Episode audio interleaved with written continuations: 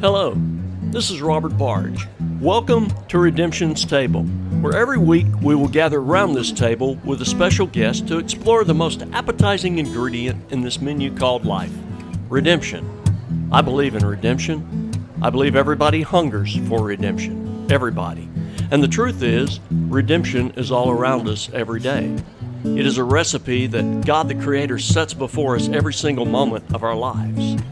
Unfortunately, so much emphasis is placed upon the bad, many have difficulty seeing, experiencing, and tasting the good. So I'm setting out on a journey, going table to conversation to accentuate the reality of redemption in the lives of everyday people like you and me. A reality that I believe finds its ultimate expression in Jesus of Nazareth, who is the not so secret ingredient to the redemption we all seek. So come hungry Join the meal because, party of redemption, your table is now ready. Well, there you are. Welcome back to the table. A few weeks ago, we introduced something new to the table appetizer episodes. We launched season three with a few of my friends who shared their favorite appetizer. Today, I have a couple of more friends Johnny Mount, who was our very first guest on our very first podcast back in 2019, and Jeff Gore, who I hope to have to the table real soon. Let's hear what these guys have to say. Hello, my name is John Mount.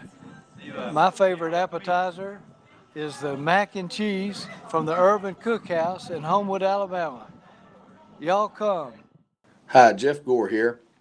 You know, thinking about appetizers, there's been a lot of good ones shared on here, but I think of one that really comes to mind that sometimes you know appetizers can almost be a meal in themselves and and one that i thought of under that category was the sweet chili shrimp at red lobster.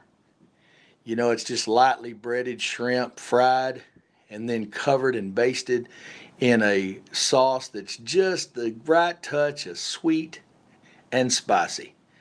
And you know it's sitting on a bed of green leaf lettuce and if you just have a little bit of ranch dressing to dip that in on the side, you can make a meal out of it. The sweet chili shrimp at Red Lobster.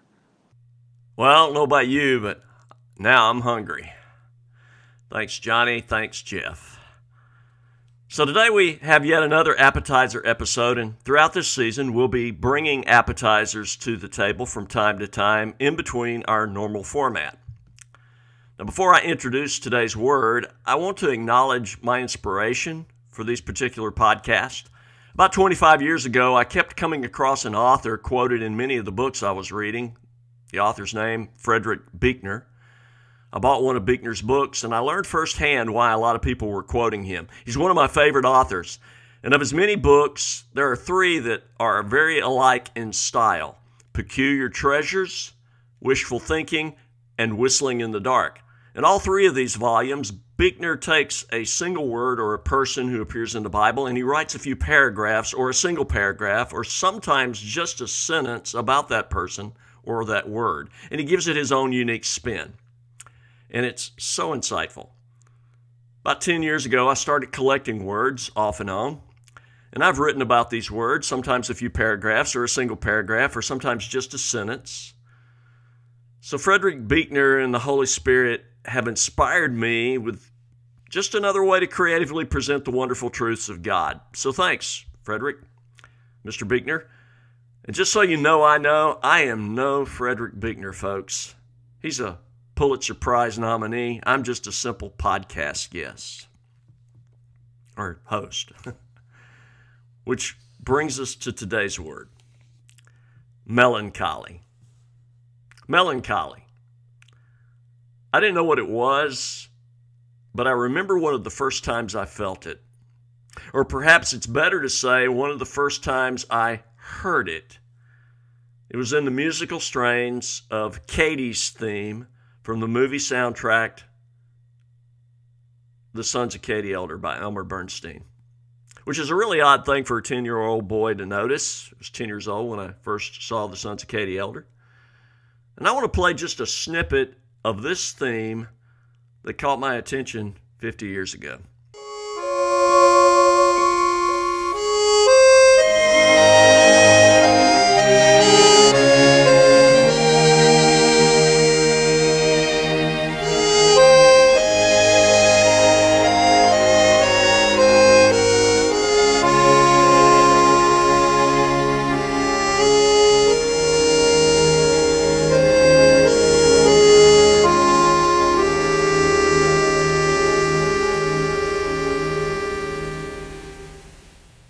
Did you catch how subtle that was? That was the first time I recall hearing the sound of melancholy. I've heard it thousands of times since then in the John Dunbar theme, from Dances with Wolves, Forrest Gump, Toy Story. I hear it sometimes in some of my favorite music, like with Andrew Peterson. Melancholy. It's the sounds of something lost, something risked, something true. It's like your soul is a harp and the Spirit of God breathes across your strings. Melancholy. Most people hear that word and want to shy away from it. It is too closely associated with desolation, despair, defeat, sorrow. But I don't see it that way. If misery held a tug of war contest, I believe the contest would be between two extremes between depression, which represents the negative side, and melancholy, which is more positive. Because melancholy is pulling towards hope, towards the good that ought to be. Now, yes, it's the blues, but it is the lighter shade of blue. It yearns for something good, something pure, something yet to come. It's not nostalgia, it's not sentiment. Because what melancholy draws us towards is something we've never fully known.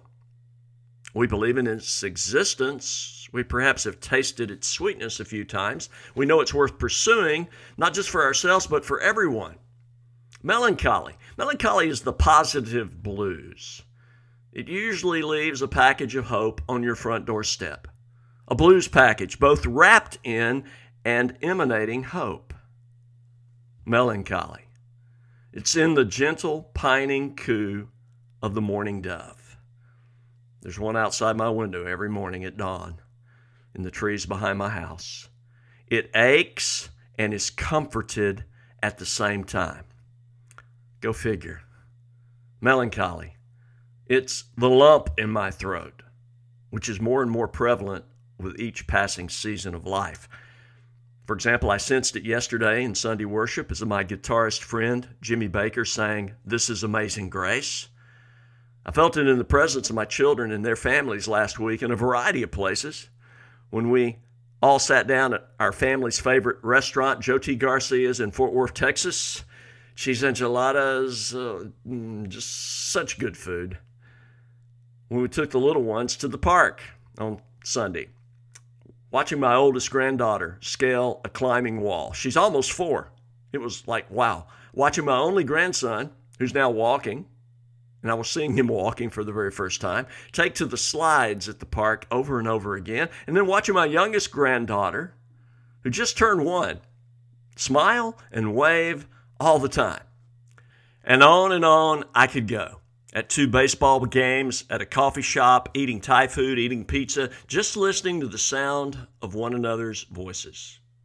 Melancholy is the lump in my throat, and it doesn't take much for that lump to get there. If you've ever watched the television show Blue Bloods with Tom Selleck, which is about a family of cops fully committed to doing the right thing, biblical faith is all over that show, especially when they gather together for Sunday dinner. Almost every time without fail, I sit at the imaginary table of the Reagan family and my eyes brim with tears tears of hope, tears of joy, tears of longing, tears of, yes, somebody gets it. Somebody understands what life is supposed to be about. To borrow a line from Alan Jackson's new song, there are things that matter and things that don't. I will weep for the things that matter and I will pray for change for the things that don't. Melancholy. It's the longing for those things which are listed in the biblical book Philippians, Philippians 4 8. It says, finally, whatever is true, whatever is honorable, whatever is just, whatever is pure, whatever is lovely, whatever is commendable, if there is any excellence, if anything worthy of praise, think about these things. In other words, put your mind's focus upon these things. Pitch your tent around the fresh life giving waters of these things, these springs. Long for these things, yearn for these things. Are you picking up what God is laying down here? Melancholy. You hear it again in the leaning towards of the book of Hebrews, Hebrews 11 1. Now, faith is being sure of what we hope for and certain of what we do not see. I like the way the King James says it. Now, faith is the substance of things hoped for, the evidence of things not seen. The Greek word for substance or assurance actually means things put under or the foundation. Therefore, faith is the foundation of things hoped for. And faith is the foundation of the certainty of what we do not see. Faith is the foundation underneath the spiritual yearnings placed in our hearts by God. You hear this melancholic theme of faith in, of all places, the Old Testament book of Job. If you know the story, Job had it bad. He lost everyone in his family except his wife and everything he owned, and he finally lost his health in two terrible, horrible, no good, very bad days.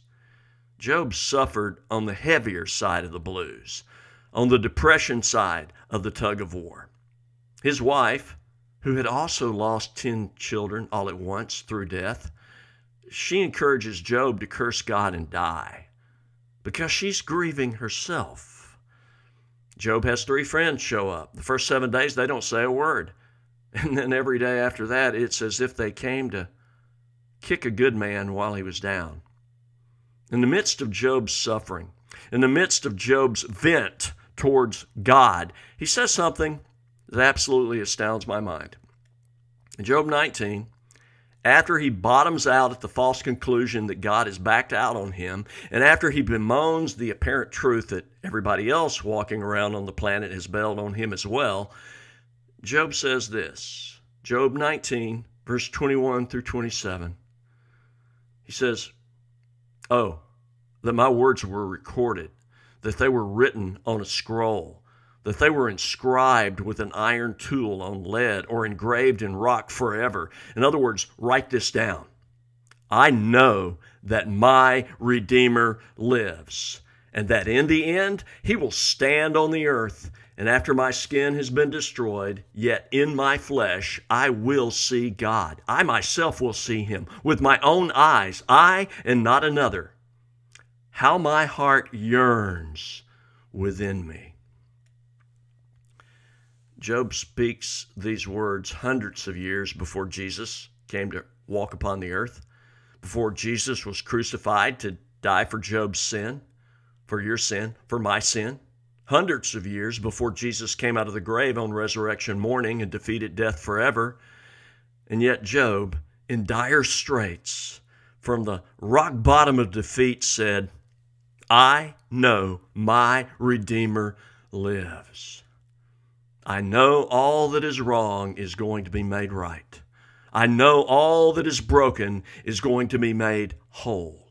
I know all that seems lost is going to find its way back home. Melancholy. It's a longing for what you know that you know that you know would come to fruition, will come to fruition.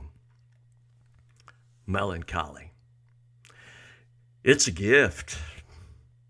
I hope you can see it that way. It's a gift. It is a continual call to lead us home, to our true home. And one last truth I never saw this until about five or six months ago. I was looking at this word melancholy one day, and I was just staring at the word, and there it was right before me.